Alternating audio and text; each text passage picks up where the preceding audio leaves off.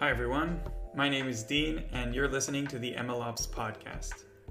As you probably know, machine learning in general and, and data science are two fields that are evolving all the time, and it's really hard to keep up to date. Specifically, the area of bringing machine learning into production or into the real world seems like it's very confusing. There's a lot going on, and it's hard to make sense of all that's happening around you. Um, but on the other hand, there are a lot of smart people that are doing great work in bringing their own projects into production. And we've had a chance to speak with a lot of these people, but it definitely seems like the information is not widespread enough, and a lot of people don't know of best practices and how other teams work. So that's why we decided to start this podcast, where we'll be speaking with people who are working in various types of machine learning teams and hearing about how they are bringing their projects into production. I hope you find this interesting, and let's get started. Hi, everyone, and welcome to the MLOps podcast. My name is Dean, your host, and today I have with me Charlene Chambliss. Uh, Charlene holds a master's in statistics from CSU and a bachelor's in psychology from Stanford. She was a data analyst at Crunchbase, a data scientist at Curology, and a machine learning fellow at Sharpest Minds. She was then a senior software engineer at Primer AI, where she took part in building Primer Automate, an AutoML platform for NLP tasks. And she is now an incoming senior software engineer at Aquarium Learning, where she's building other amazing things. Um, so, welcome, Charlene. It's great to have you here. Hi, great to be here. Um, so, you are sort of an expert in in the area of getting NLP systems into production, and I'm curious if you were always especially drawn to NLP as a field, or did you happen to find yourself working in it? Well, I started out in data science more generally. Um, I got interested because I saw kind of all of the cool ways that it was being used in sort of socially impactful ways. Um, so uh, different applications of ML, like um, remote sensing for deforestation and mm. um, just other interesting things like that, civic data analysis to reduce traffic fatalities, all that kind of cool stuff. Um, and so I was like, okay, how do I get deeper into ML um, after I sort of had my data science experience at Curology?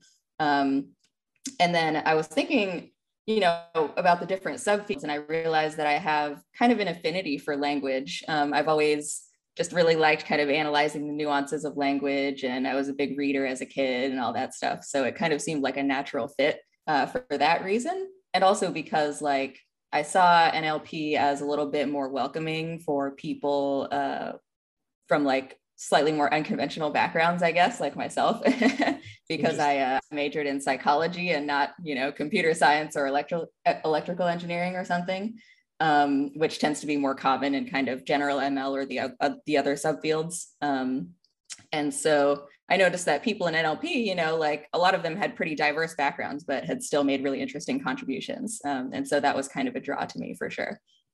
Interesting. Do you think that that's sort of a, a people thing or the like the specifics of NLP make it more amenable to to the very very background? Like uh, to, to sort of the, the most complex models that we've built right so far have been NLP models or arguably NLP models. Like maybe people don't agree with this but um but but you you couldn't say that NLP is a less complex area, and so you you you might say like maybe it's less complex, so people come into it. So I'm curious, like, what are your thoughts? Like, why is it more diverse compared to other areas of machine learning?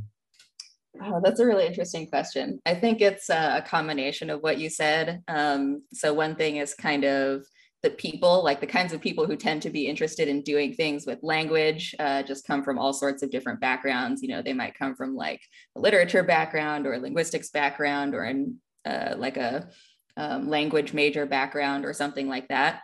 Uh, and then they kind of moved into NLP, like from that academic sort of uh, approach. Um, sorry, I'm losing my train of thought a little bit. no, no, it, it makes sense. Uh, I, I feel like I've met a few people that have sort of uh, studied linguistics, and I don't know why. This might be just the random the the random group of people that I've met there, but I feel like people that study linguistics are some of the most excited, enthusiastic people that I've met. So maybe maybe that means that it's like it, it's a draw. And I, I also think that language has something about it which makes it kind of kind of unique. It's sort of what makes us unique. So maybe that's sort of part of the part of the draw. It's like a more elementary part of being human. So it makes sense that AI is is sort of has stronger foundations there, but also that it's a draw for a lot of people because it's very human uh, to, to think about language. Yeah, that's a great point. Um, and I think one more point maybe is just like some of the details of the ML. So, like, for one thing, you know, computer vision models, uh, you have to understand a lot about kind of convolutions and Fourier transforms and like stuff that you would kind of only have been exposed to if you had sort of a physics background. Um, and so, like, that can be a little bit I don't know, I don't want to say like intimidating, but you know, if if it's basically mainly just matrix multiplication that you have to think about, then that uh, simplifies things a little bit. Um, not to mention, you know, with NLP, we have um, Hugging Face, which mm-hmm. has uh, given us this beautiful, like very high level uh, abstract interface that you can use in order to build these models, um, which I think there's still a little bit more like PyTorch fiddling and stuff that you have to do for computer vision. Interesting. So just the, because this is like uh, this is a personal thing, but Fourier transforms, I, I, like they get a bad they get a bad rap. Um, I guess they are like objectively um, more complicated than other uh, um, things that happen in the math world that are related to you know meaningful uh, applicative things in the real world. Um, but I do want to recommend, just if anyone's listening uh, or watching and wants to better understand it, I think the YouTube channel uh, Three Blue One Brown has a great video on Fourier transforms. It's just something that I, I personally remember. So I, I did study physics, and I remember the the, the second year basically going into the first uh, um, class, and I didn't study it in my first year as opposed to many of the people that I studied with, and it was kind of a culture shock. Um, but in the end, I mean, it's it's fun to to understand it, and I think that there are really good videos today, so I, I recommend that. Um, but I guess we're we're here to talk about ML and MLOps. So I'm I'm curious, like obviously getting models to production has its challenges no matter what type of model you you work on. Um, but one of the things that surprised me when I was uh, speaking to you the first time um, was that sort of there are a lot of unique things about getting machine learning uh, uh, models into production when we're talking about NLP systems. And this is not necessarily related just to the model, but also to working with the data. So I'm curious, like, what do you see as the main differences and constraints between working with NLP and any other ML subfield? Yeah, absolutely. Um, I think other ML subfields have had kind of a lot of success uh, solving problems with sort of um, smaller to moderate sized models that are mm-hmm. somewhat more easily deployable. Um, whereas, like all of the best models for NLP nowadays, like RoBERTa, GPT-3, and all of its descendants, um, basically any large transformer variant, they're massive. You know, they mm-hmm. can be like, uh, you know, a gigabyte of space um, in your memory, uh, like on your um, your virtual machine, and so that can be uh, pretty tough to work with just operationally. Um, it requires like very powerful GPUs in order to like run inference in a reasonable amount of time. Um, and like just the compute costs of running these kinds of models can be very high and really eat into your margins. Like if you're a business trying to actually make use of these things.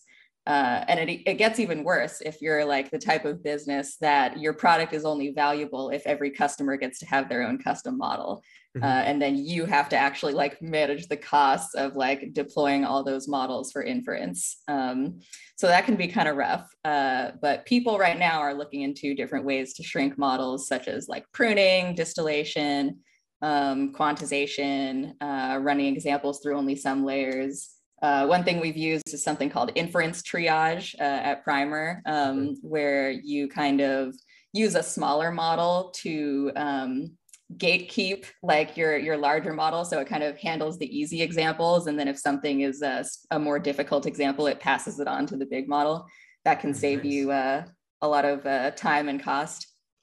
Um, the second thing that makes uh, mlops challenging for nlp is just it's really hard to do data augmentation in a way that's like actually semantically valid um, and automated because like language is discrete and contextual. So if you change uh, like a given word in a sentence to try and make like a second example that's slightly different, uh, let's say like you have I love this person and then you have I adore this person. Like those two things are synonyms, but the connotation of each word is kind of different enough that they're like not quite the same. Mm-hmm. Um, whereas with something like computer vision, you know, if you uh, if you just like cut part of the image off or something like that, it's still more or less the same image, um, mm-hmm. just with that part missing. Uh, so it's a little bit different in that sense.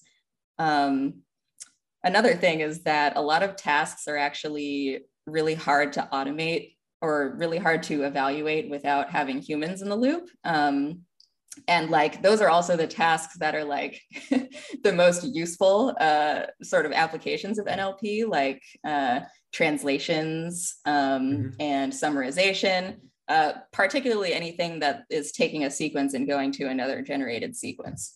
Um, so like there's no such thing as kind of an automated fact checking algorithm. So if you have a summarization model and it's outputting like completely made up facts that were not in the original article, like mm-hmm. you have to have a human read that and notice that because like you know if you're using rouge score or like one of the other traditional metrics like it's just going to measure token overlap like it has no sense of like whether it's actually true and useful to a human um, there, yeah, so those are kind of the main things. there are so many interesting things that you said there. I I, I have a, a, few sort of follow up questions. Just um, like today, I was reading over a Facebook discussion where someone was saying like, um, so I'm for maybe some of the people don't know, like I'm I'm in Israel. Um, we speak Hebrew, uh, and and so someone is trying to train a large language model for Hebrew. Um, and apparently, there's not that many languages in the world that have large language models actually trained for them from scratch. So I'm not talking about like fine tuning and stuff like that. Um, so he was asking for advice from people that have had experience training large, uh, large ML models. And basically, the overwhelming advice was everything you know from smaller models doesn't really apply to larger models. It's like a different class of problem. And some of those things are are the things that you you just uh, described now um, I, I, think that the first thing that you said that was interesting to me is like the the model triage. So, I mean, I feel like the idea is very intuitive. I'm very curious on how the sort of application actually looks. I'm guessing that there are no frameworks for that, right? Like, is this something that you had to custom tailor for your use case? So, does that work like by you, the model, the smaller model predicts and also provides a confidence interval, and then depending on that, it either goes to the larger model or not. Is, is that does that make sense? Yeah. So at Primer, any kind of um, custom pipeline stuff like that that we would have to build, um, uh, they have um, sort of their own ML platform uh, mm-hmm. to handle that. Um, and so we kind of just compose it out of pieces. Uh, so like we have the deep learning library, um, and then the deep learning library has the individual models and then uh, you know kind of on top of that you have a pipeline orchestrator that's kind of uh, running the documents through the different models mm-hmm. okay and then for augmentation like when when i first heard about the sort of the challenges in data augmentation for nlp from you the the thing that sort of made sense to me is um, computer vision, like most of the, the applications that people know are handling sort of natural images. And they're like, if you have a tree with a bird on it and then you remove the bird, the tree still makes sense. Um, but in language, there's this whole thing like everyone who speaks more than one language and, and sort of has another language, which is maybe um, sort of native they might look at someone some sentence that someone else wrote and it just doesn't make sense but you don't know to pinpoint why it doesn't make sense. Like something grammatical or or i don't know whatever it is it, it, just doesn't click. And and you know to point that out but you don't know exactly to explain why. And i feel like people it's much more intuitive to people in in sort of uh, the the context of images or videos than it is in the context of language. And so since we can't define the the problem properly it's hard to pass that on to a computer uh, um, in a sense. And and obviously deep learning is trying to take over for that issue by sort of letting the computer understand for itself. But when you need to define the data, then that task is still on you to, to a certain extent. Um, but but yeah, I, I guess when you do uh, work on data augmentations in, in NLP, like is there a way or some recommendations you have for being able to actually understand what's going on, uh, make sense of whether um, augmentations make sense, especially if you can't, if it's like unfeasible to just look at everything, right? Like uh, ideally, you just go over the examples and make sure. But but if you can't do that, is there some rule of thumb or, or technique to understand what's going on? Yeah, totally. Um, so first, I want to mention that there are some frameworks nowadays that are making data augmentation for NLP a little bit easier. So they'll have a bunch of different rules that you can use and customize to like generate new examples from a mm-hmm. given example. Uh, and then you know you still have to look through those manually to make sure that like uh, you know they're they're not too weird or crazy or different. Um, but it helps with the process a lot, I think. Um, and then the second thing is if you don't want to go that route, um, what you can actually do is kind of just expand uh, the space around your current examples um, and just get more uh, documents that look somewhat like, uh, you know, the documents that your model found challenging, for example. And so you can kind of project your documents into sort of the, the embedding space um, generated by that particular document vector. And then you can kind of do a nearest neighbor search for maybe the, mm. the hmm. documents around it, and then you can sample those. Um, this, of course, requires you know having access to a very large unlabeled data set that happens to be the same distribution as as whatever documents uh, your model is not doing well on. So I guess that's not necessarily a given. and, and a uh, good embedding function. Yeah, yeah, exactly. Um, oftentimes people will just use, uh, you know, the, the output from the hidden layers of the model, for example. Yeah, yeah. And I guess there's also like now all the standard embedding models um, that, that are accessible, like uh, uh, Word2Vec and things like that. Um, but yeah, I guess data somehow always becomes the issue, right? So I know that that sort of data labeling is part of the platform that that uh, you you're working on. Um, can you share like what the role that has within the sort of broader workflow and and how important that is? Yeah, absolutely. So there's been kind of a paradigm shift in NLP over the last few years. Um, where initially in order to make nlp models work you know you were training like an rnn or a cnn and you needed like tens of thousands of examples of like the specific task that you were doing.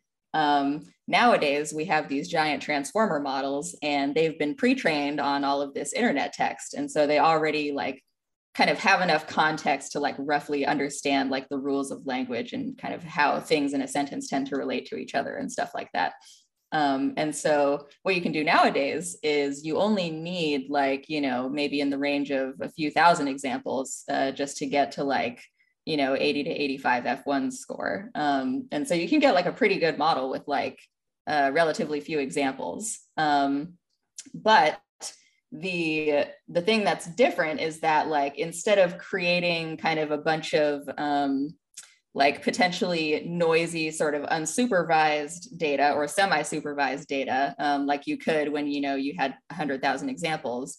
Uh, now you need to be a lot more careful about kind of which examples you give the model because it's so smart that it can be swayed very easily by wrong data.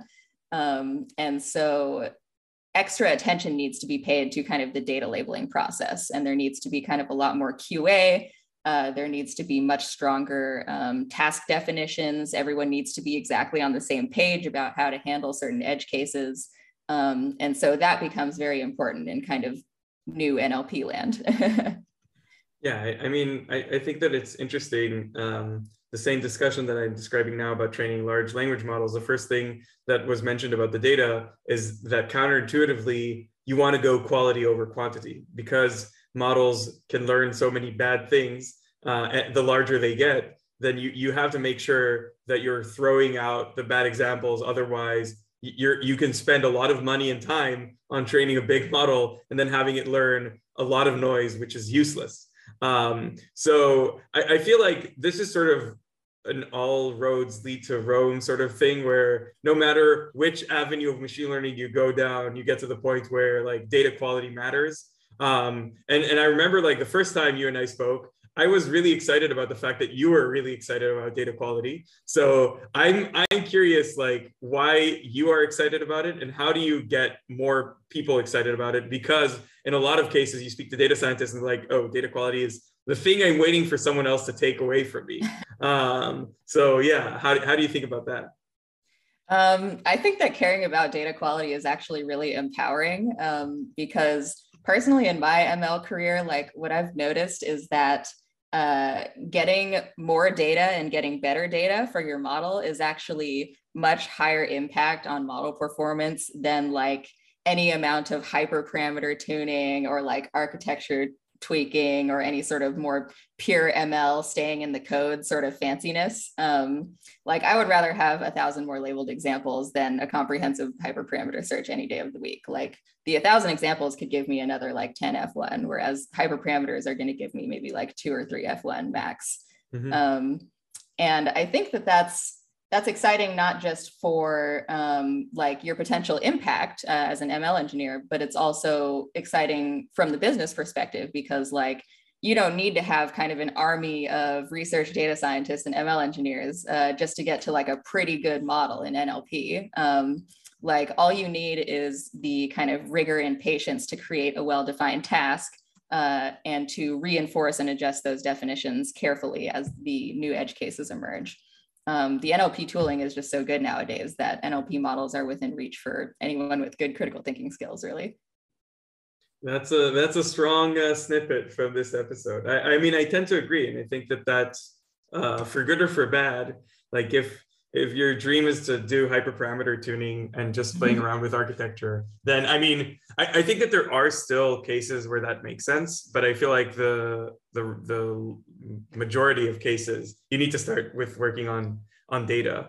Um, so yeah, for sure. Um, like if you do want to do that, you know, go work for Google or Facebook or OpenAI. Um, but most most places are not going to need that for the kind of tasks that they're tackling. Yeah, yeah, and I, I think that that sort of makes sense, right? Like they're um, in most companies, you're trying to build some product, and and machine learning should help that product be built, but it's not. It, it is not a sort of an end in and of itself. Um, and and then to get to the end of having a good product that is useful to people, usually you need good data. Um, I, I, feel like uh, you sort of, with your experience, like what are your tips and best practices on how to do data labeling and NLP and, and like just in general better? Yeah, absolutely. Um, so I spent a long time uh, kind of early on at Primer managing sort of the data labeling process for the applied research team. Um, and there's a specific kind of a step by step process that we've seen work really well. Um, which is first, the engineer uh, building the model should label 50 to 100 examples by themselves by hand, because that'll give you a firsthand look at kind of what's actually in the data, uh, sort of what types of distinctions that you'll need to make between different types uh, of examples, it'll give you a sense of maybe the different classes that exist. For example, if you have a classification task and like whether or not you've forgotten any classes in sort of your initial conceptualization of the task and need to add them in later. Um, then you go in and you write down some solid definitions of those classes and concepts that you're trying to get the model to identify. Um, you should include instructions on how to handle like specific edge cases. Um, ideally, you know, you want to have like kind of types of edge cases as opposed to like very specific edge cases like uh, oh always tag university of arizona as a location or something like that.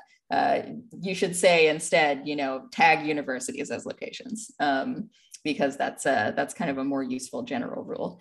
Um, then uh, as you have um, kind of better instructions, you can iteratively get larger batches of documents labeled by uh, external partners or by other folks within the company who are willing to help with labeling. Uh, and let's say like 100 or 200 at a time. Um, this gives you the opportunity to spot and correct any kind of misconceptions that uh, labelers have about the task or that you have about the task. Um, and to add any kind of necessary uh, clarifications to the instructions that have become apparent once you've been exposed to like more of the data distribution. Um, and so kind of iterative, iteratively, like I said, uh, as the labeling team understands the task better, um, you can actually increase the batch size. Uh, so you don't have to be doing small batches of 100 or so. Like when the labelers actually really get the task, like you can give them a thousand and then they'll come back like just as high quality as before. Yeah, I like that. That's so practical. I feel like this is, uh, it just makes sense. Um, the, the, I feel like the next sort of logical step is once you do that, you want to start automating stuff, right? And and so like how do you know or how do you automate the process in general and then when when does that make sense and when does it not make sense like who shouldn't be automating the labeling process yes um, so there you definitely want to tread carefully with automation in in this uh, the data labeling and curation process um, so like things that can be automated um, sampling new documents to be labeled uh, based on some pre-specified criteria. Um, you know, similarity between document vectors um, uh, for like documents that your model got wrong previously or that it found challenging in the last training run. Uh, you can automate applying pre-labels to your documents uh, in like um, I guess this is kind of a semi-supervised way, but basically you take your existing model and then you apply them to the new documents that you want to get labeled. Uh, and then you just give the labelers uh, the labels for those documents. Mm-hmm. Um, you don't want to do this too early on though, because it could actually bias the labelers to like, uh, you know, include your model's mistakes in the data and not mm. correct those because they're like inclined to listen to the model. You want to do this when your model is already pretty good, ideally, uh, and you're kind of going that last mile to make it amazing. Mm-hmm. Um, you can also automate uh, gathering feedback from end users. Uh, this is particularly relevant for people who make kind of consumer facing products, um, but it is also relevant for B2B products because um, you can build kind of a feedback mechanism straight into the product. Um, and then you can ingest those results to look through later um, in terms of what users found kind of incongruous as like an output mm-hmm. of the model. They're like, oh, this isn't right. Um, you should give them the opportunity to tell you that, even if you're not going to use it right away. Um, things that you can't automate would be doing the actual error analysis um, and recognizing those patterns uh, in the examples that your model got wrong. Like this is all still entirely manual. And one of the things that we want to make much, much easier uh, at Aquarium. Um, mm-hmm. So like being able to kind of explore your test data set and figuring out like what are the commonalities between these examples that my model got wrong that's still a very kind of um, cognitive process that you have to do because I don't know, there just isn't really an automated way of doing that right now. Mm-hmm. Um, and then lastly, getting a sense of whether or not the model is actually good enough to what you what you need to use it for. Um, usually that requires uh, kind of input from some stakeholders. Um, so you can't really automate like, oh, you know, my model has 99% accuracy, therefore it's good enough. Like that's not guaranteed. Um, it depends on the task. It depends on you know what's in that last 1% of accuracy. You know if your model has a 100% precision and 0% recall that's not very useful. Um, and so yeah you you definitely need to kind of have human eyes on the model's outputs rather than just relying on the metrics.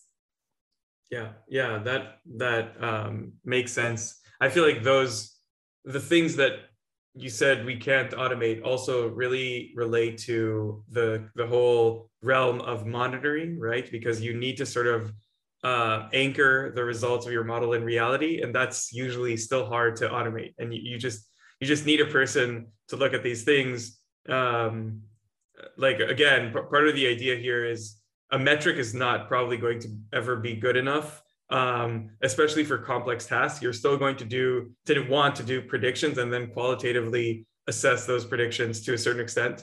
Um, and then the the second part, which is like the decision to maybe deploy a model or to switch the main model with the new model or something like that, that still seems to to me as well. Like speaking to companies, um, it's something people would want to automate, but I haven't heard of anyone successfully doing that. Um, maybe Google with uh, ad models and, and, things like that. But but it's it's yeah it's relatively not uh, uh, pervasive, and, and most of the people most of the companies still do this um, still do this manually. Um, yeah, like there are ways of kind of monitoring whether your model has drifted too much from like the last version to the new version. Like you can analyze the uh, like distribution of classes uh, of your model's predictions. Um, you can, uh, I lost my train of thought again. Um, yeah, no. But yeah, there there are things you can do. Uh, people have made like automated tests um, for like the easier examples. Um, mm-hmm. So like examples that your model should definitely get right, and then you like run the model mm-hmm. through those before you deploy it. And sometimes people catch things like, oh, you know, we we had a bug in the training code, and now the model is like acting completely crazy. Um, so you can catch certain pathological examples like that, but like sometimes the differences can be more subtle. Yeah, there are a few good packages uh, um, for these things. I think like Great Expectations and then Deepchecks uh, more recently, I think are, mm-hmm. are doing a great job on this front. Um, and it's it's very necessary. Like it's again, it's it's the same old uh, issue from uh, from software development where you won't have bugs if you don't write any tests, right? Um, yeah. So so like yeah definitely unit testing for data and models is, is a great idea. It's usually for the basic mistakes it's almost effortless to do it. And then it, it has the potential to save you so much uh, grief. So it, it's it's definitely it's definitely very worth it. I, I, had the chance to speak and it does seem like part of what you're doing at aquarium relates to this. A bunch of people who are working on ways to help you as a user understand the the examples that your model is having a hard time on or to maybe anticipate examples that your model is going to have a hard time in production. I feel like that's still very early but but i'm excited about that. I think that there is potential to improve that experience. And then that also ties back into labeling because ideally you, you'd want to automate that entire process find those hard samples uh, label them uh, or relabel them then push them back into the training set uh, and, and, improve your model. So I, I, think that there's there's a lot of good work to be done there, and there are a lot of things that I guess will stay manual, and that's okay. Like you still probably want the human in the loop just to make sure that the model is doing something that is actually useful to humans. Um, mm-hmm. I, I, guess we'll be in a like I I, I try to avoid the uh, robot takeover stuff, but I guess we'll be in a very bad position if if we don't need humans anymore because robots decide what's good for them and we don't matter. um, so yeah. But, but, yeah, I prefer not to think about that. That's pretty far in the future. yeah, yeah. Um, the the I, I, guess the another question that comes up here is um, so I, I think a lot of the things that you you said relate to the fact that there's a lot in common between um, like good data labeling or good data treatment and, and sort of product management, like treating your data as if it was a product that you need to um, you need to work on. There's the whole MVP stage. You tr- you do the things yourself. You do things manually before you try to you know set out rules and then automate that and then extend it to other people within your team um, and, and, and, things like that. Um, one important thing in in like uh, uh, product management, or maybe maybe this is true for for entrepreneurship, but you want to shorten the iteration cycle, be able to learn quickly, and then improve the, the product that you're working on. So, how long is an iteration cycle for data labeling? Like, how fast could it happen? Could it uh, work if you have done a good job of automating things? Yeah, and that's a great observation between um, kind of this iteration cycle and product management. Um, data should definitely be kind of a first class object in terms of your ML project management. Um, in terms of how long an iteration cycle is, you know, hopefully a few days or less uh, if you have a really tight communication loop with your labeling team. Um, like, you know, maybe you have them uh, in a connected Slack channel. And so if the labelers have questions while they're labeling, they can just ask you uh, and you can tell them um, if you're online, of course. Um, but yeah, like it gets uh, it gets shorter over time. Um, so of course, like you said, in the MVP stage, when you're kind of um, really trying to hammer out like the right definitions of everything and catch uh, kind of you know the 80% of the the 20% of the edge cases that are going to handle 80% of the uh, examples, um, then that those uh those cycles are a little bit longer but kind of mm-hmm. once your uh labeling team starts to understand the task really well you know they can get the documents back to you quickly qa can be done quickly um and so yeah hopefully a few days or less depending on the batch size fair enough. I think that's a good um, like uh, rule of thumb or order of magnitude. If you're thinking about building out a labeling function within your organization or working with people, I think that this is either a good place to aim for, or it will give you sort of a range of, of what you're looking at uh, when you're iterating on data. Um, yeah, and I should caveat like that's for NLP. Uh, I can't speak to um, kind of the vision space where you know the data sets tend to be larger. Um, but for NLP documents, you know, you can generally get like a good improvement with your model um, with another like 300 to 500 documents. Interesting. I guess I'll I have to have a discussion with someone working on the computer vision space to compare notes. But but yeah, I think that this sure. is still probably a good order of magnitude. Um, like uh, yeah, I guess you also have transfer learning with computer vision. You have shorter, potentially shorter iteration cycles as well.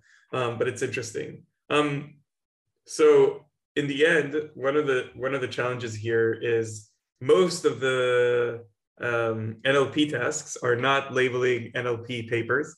And so that means that you have stakeholders that maybe are domain experts, but they're not sort of um, from the area of, of expertise that you are an expert in. And so there is this question of, of how do you make this accessible or optimized for shortening the iteration cycle and, and things like that. So I'd be curious to hear your thoughts about that as well. Yeah, so I've worked with um, a lot of outsourced teams, a lot of labeling teams, uh, and I've personally labeled a lot of data in various labeling tools. Um, and so when you're kind of designing uh, this process of labeling, um, you should help your user do the correct thing. Um, so, like said another way, make it easy for users not to do the wrong thing. Uh, so for example, you know, if you if you have kind of your own in-house labeling platform or you're you're trying to select a labeling tool, look for something like, you know, snapping to the span if your task is to highlight spans. Mm-hmm. Um, instead of allowing, you know, kind of white space on the sides or anything like that. Mm-hmm. Um, you can do things like highlighting possible errors, like if uh, if some punctuation has been included in the span, you can call that out visually um, hmm. keyboard shortcuts and navigation uh, makes things so much faster. Um, you can also use uh, information about the task to prevent doing the wrong thing. For example, um, for relationship extraction, you have uh, kind of two entities that can be related to each other. And often those entities will be like specific types of entities. Um, so let's say like uh, organizations collaborating with other organizations on a joint venture or something like that. Um, so like as you're designing highlighting for that, like if someone has an organization selected um, and the relationship they're going to make is the collaborated with organization, you can kind of make the other non-organization entities less prominent and kind of um, mm. make the organization entities more visible and then it's easier kind of just quickly to scan the page and find the one that you want to connect to um, you can also even just completely prevent making relationships between like the wrong entity types because that's just something that you have to go back and fix in your data later. Um, so you might as well just prevent it at the labeling stage. Um, and then lastly, you should definitely try to minimize kind of the number and complexity of actions that you need to label. So like a big pet peeve of mine is actions that require click and drag um, because some folks working on annotation teams are using a touchpad to label you know like they're working on a laptop they're not working at a mm-hmm. desktop computer and this is a lot less accessible for them um, not to mention it just takes longer. Um, so if you can do you know click here and then click there uh, for kind of the destination that can be a lot better than clicking and dragging. That that's really nice. I, I like that as well. I feel like there's um design plays such an important role in everything that we do, right? Whether it's software design or interface design and all of those things, they make a huge difference in how things are are done and how like how we can make them uh, better for the people that are are doing the work, but also for the results. Like usually this translates into better labels, right? Um, and so so that that is I, I like that. There's a lot of uh, of great tips here. If we have listeners from any of the labeling tools um, then there are a lot of great ideas to implement here. Okay, so one of the main topics that we sort of like to discuss in this podcast is, is deploying machine learning and machine learning models to production. Um, I, I think that we discussed a bunch of sort of more complex setups for deployment. so I'm curious, how do you deploy complex and NLP pipelines, especially when you have a combination of models um, and data processing steps into production? Yeah, great question. Um, so usually models are deployed in a, a containerized fashion, uh, as many folks will probably be familiar with. Um, so you'll you'll usually have uh, one model or model type per container. Um, but sometimes, like you said, you'll need to chain two models together. Uh, for example, for relationship extraction, first you have to actually extract the named entities from the document using a named entity recognition model. And then you would also want to extract relationships between those entities with uh, um, usually a relationship classification model that takes mm-hmm. entity pairs and then tells you whether or not they're related in that particular way. Um, and so for these kinds of model stacks um, or cascades or pipelines or whatever you like to call them, uh, it can be ideal to kind of deploy all the models in one container if they'll actually fit. Um, mm-hmm. Because then, uh, if you can fit all the models in GPU with enough uh, memory space left to perform inference reasonably quickly, uh, that allows you to kind of minimize latency. Um, mm-hmm. And this is particularly important if you have something that's uh, uh, kind of a real time application as opposed to like uh, a long running processing pipeline. Mm-hmm. Um, it also allows you to create kind of a more consistent interface um, between uh, kind of how you're sending and receiving data to the model servers. Um, because you don't need to be like sending some servers structured inference data from a different mm. model. Uh, you can just send a document and then get back the results. Um, and so that kind of uh, can make it a lot easier to interact with those uh, those deployed models um, for the services that do interact with them. Um, yeah, that's about it, I would say. So that makes a lot of sense. I guess one sort of follow-up question to that is if you're deploying these systems into production um, do you like the interfaces that you just described do you enforce them let's say culturally or is that something that you build into the system somehow uh, uh, to, to make it so that you have these standardized um, uh, interfaces and things like that? And also what happens if you can't fit m- multiple models in in in one container. Uh, do you just give up on the standardized interface or, or is there any other creative solution?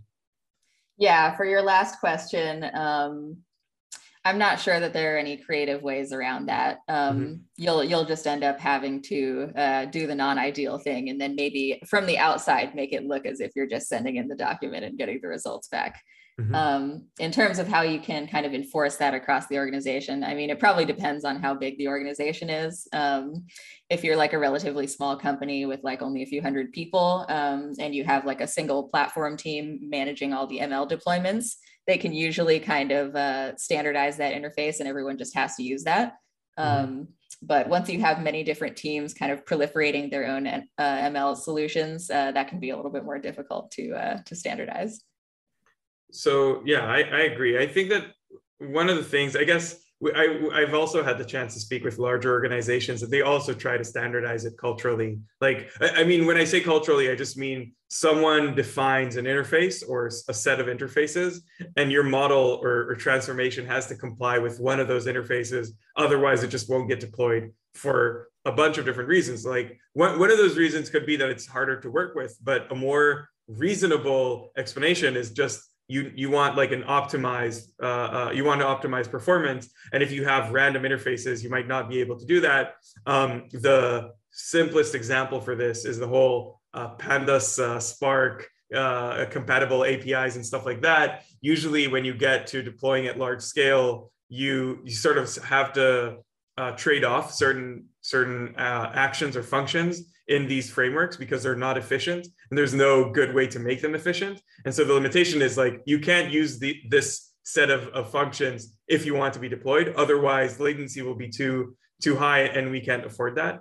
Um, right. And, and then just to offer um, one idea on how you can still standardize, like even if you do need to chain models, one way um, that I, I, think we've seen this uh, in one of the companies that we spoke with is you can have one input interface which receives that document and one output interface which outputs whatever it is you want to output and then from those sort of gateways, you have a standardized model interface, and that gets like some uh, standardized input, gets out some standardized output, and then you can move that along between the different models. So usually the uh, the scientist or whoever it is that's deploying their specific model within this larger uh, uh system they don't need to worry about the the first input and the last output. They just need to worry about com- like having a compliant interface for the prediction part.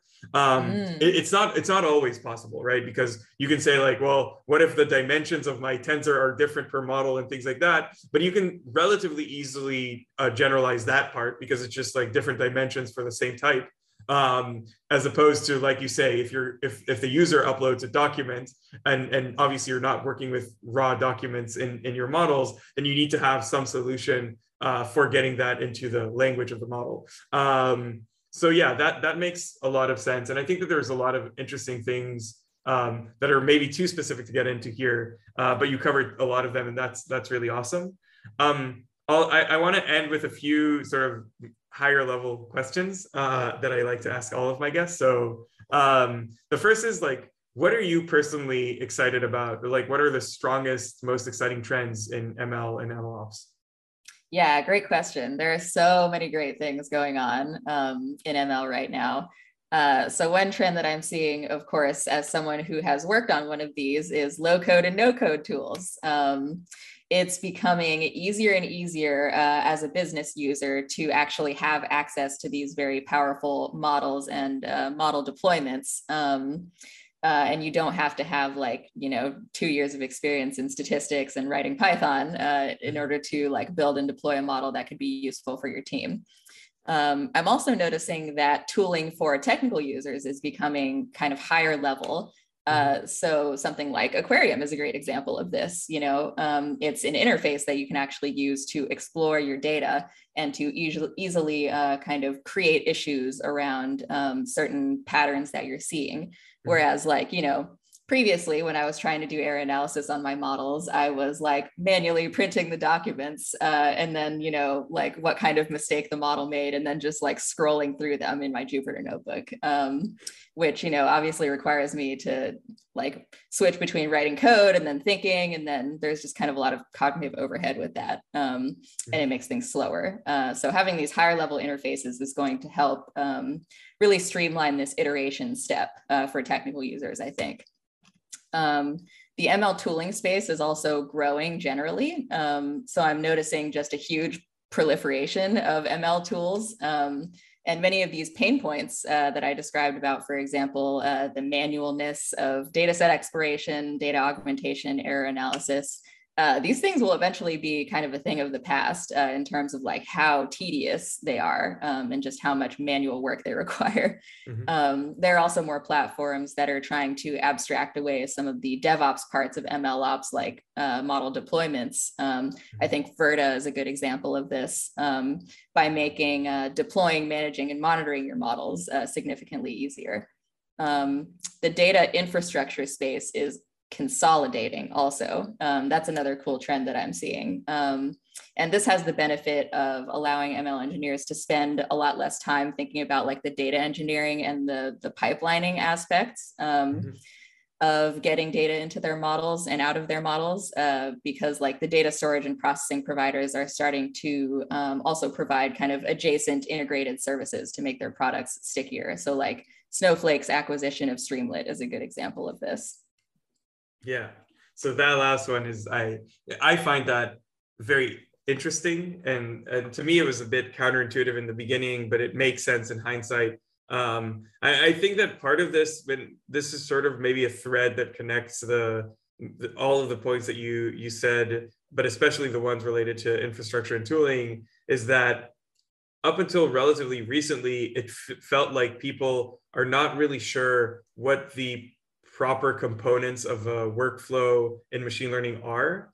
And now that it seems it, it's still we're still not there. I still feel like there's work to be done on on sort of making the ml realm less fuzzy. Um, but i think we're heading towards that direction. And the main advantage for users in that case is if you know the boundaries of a certain task you can do it much better. And so the tools are going to be better as you say and and that's why like everyone's going to benefit right? You're you're going to have less um, cognitive overload in deciding what tools you want because it will be clearer what value they're going to give you as part of your workflow. And then they're also going to be better at what they do because they won't have to say that they do everything in order for them to, for you to perceive them as valuable. So I, I think that that's I agree with you. Like, I think it's really exciting. There are a lot of interesting things happening. Um, if you are one of those people that feel like everything is confusing and you can't make sense of anything going on in the field, I think that the next few years are going to change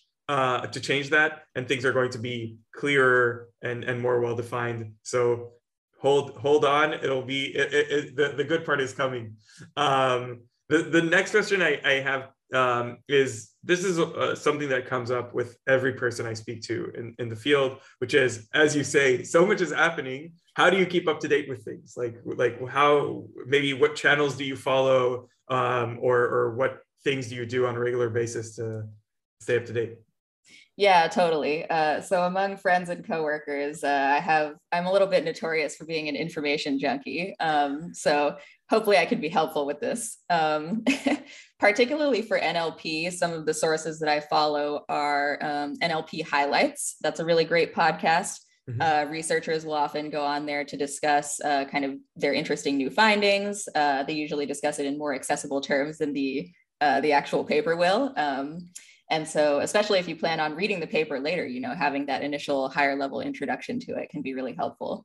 Mm-hmm. Um, it's been on hiatus for the last few months, but the archive is definitely well worth visiting because um, there are some really good ones on there. Uh, Sebastian Ruder has an amazing blog and newsletter. Like he's so good. Um, it's an absolute treasure trove. Uh, he doesn't update as frequently now, but like you know, the updates when they do come out are still very juicy, uh, and mm-hmm. they make up for the time that was uh, that you waited.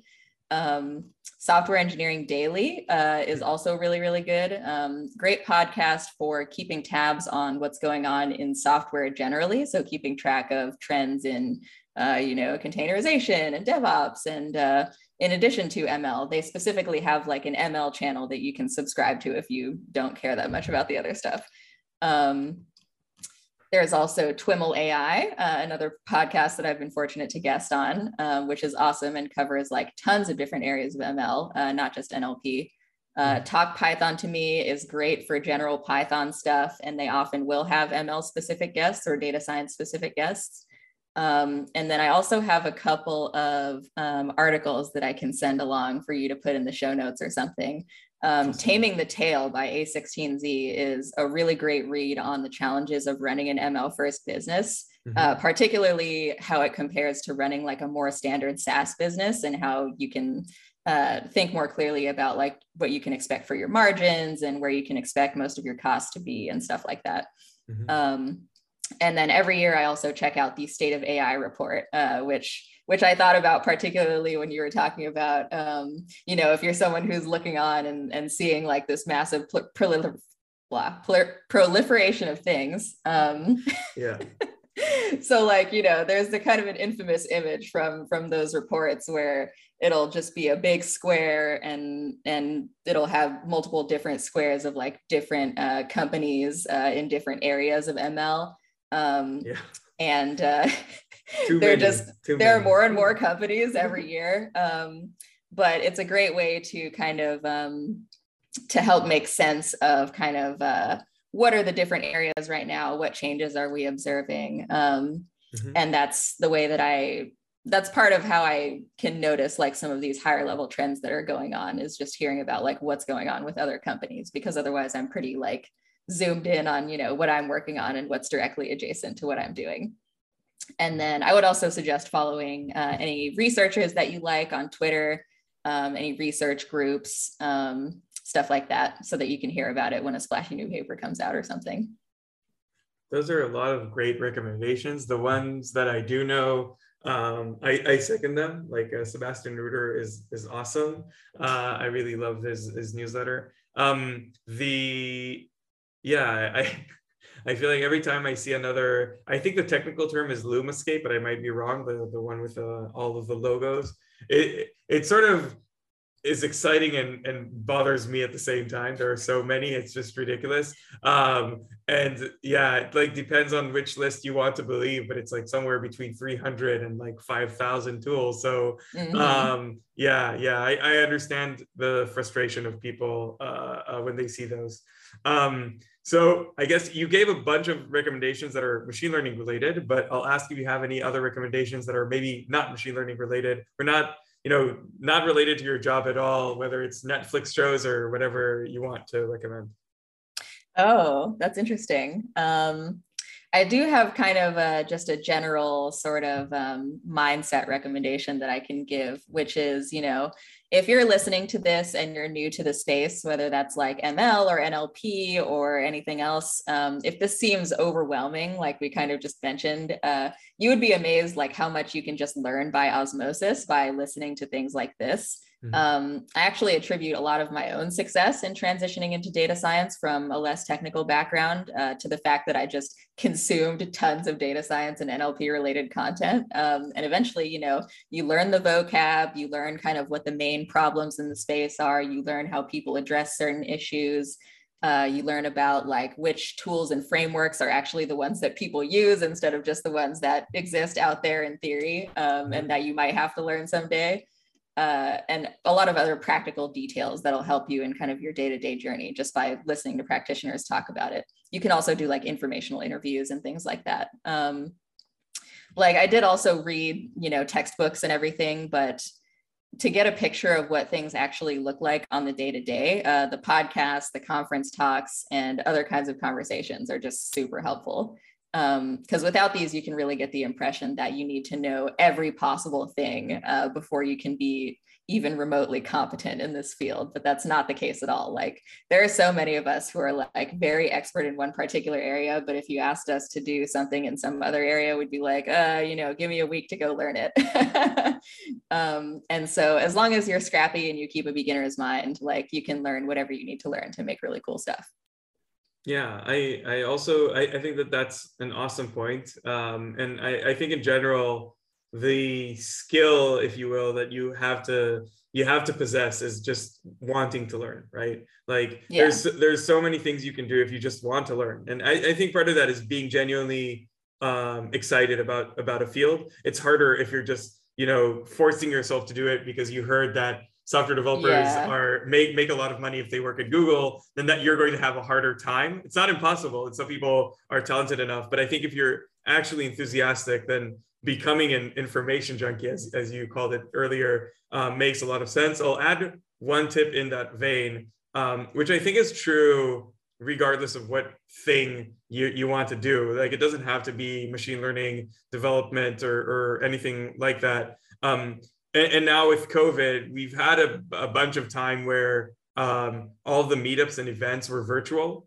Um, uh, this is, I'm still advising everyone to keep safe and not get COVID. It's still not fun. but if you if you have an opportunity to go to a meetup that has sort of in-person meeting, then speaking to people like the, the talks are important. But if you speak to other people that are either in your position or ahead of you a few years and you can learn from their experience and build those relationships that is super important especially if you don't come with the background that is is as you say like computer science or or technical or something like that. Um, b- building relationships is super important no matter what you do. And the ability to find people that have sort of gone a few miles in in your future shoes um, and then learning from their experiences is really invaluable. Um, so you should do that. If you can't go in person go to the virtual meetups. Sometimes they do have mingling in the beginning, uh, even though on Zoom it's not as fun and there's no pizza uh, unless you order it in advance. But but yeah, you should totally do that. Oh, and if you go to the meetups, don't only eat, also speak to people. That's also important.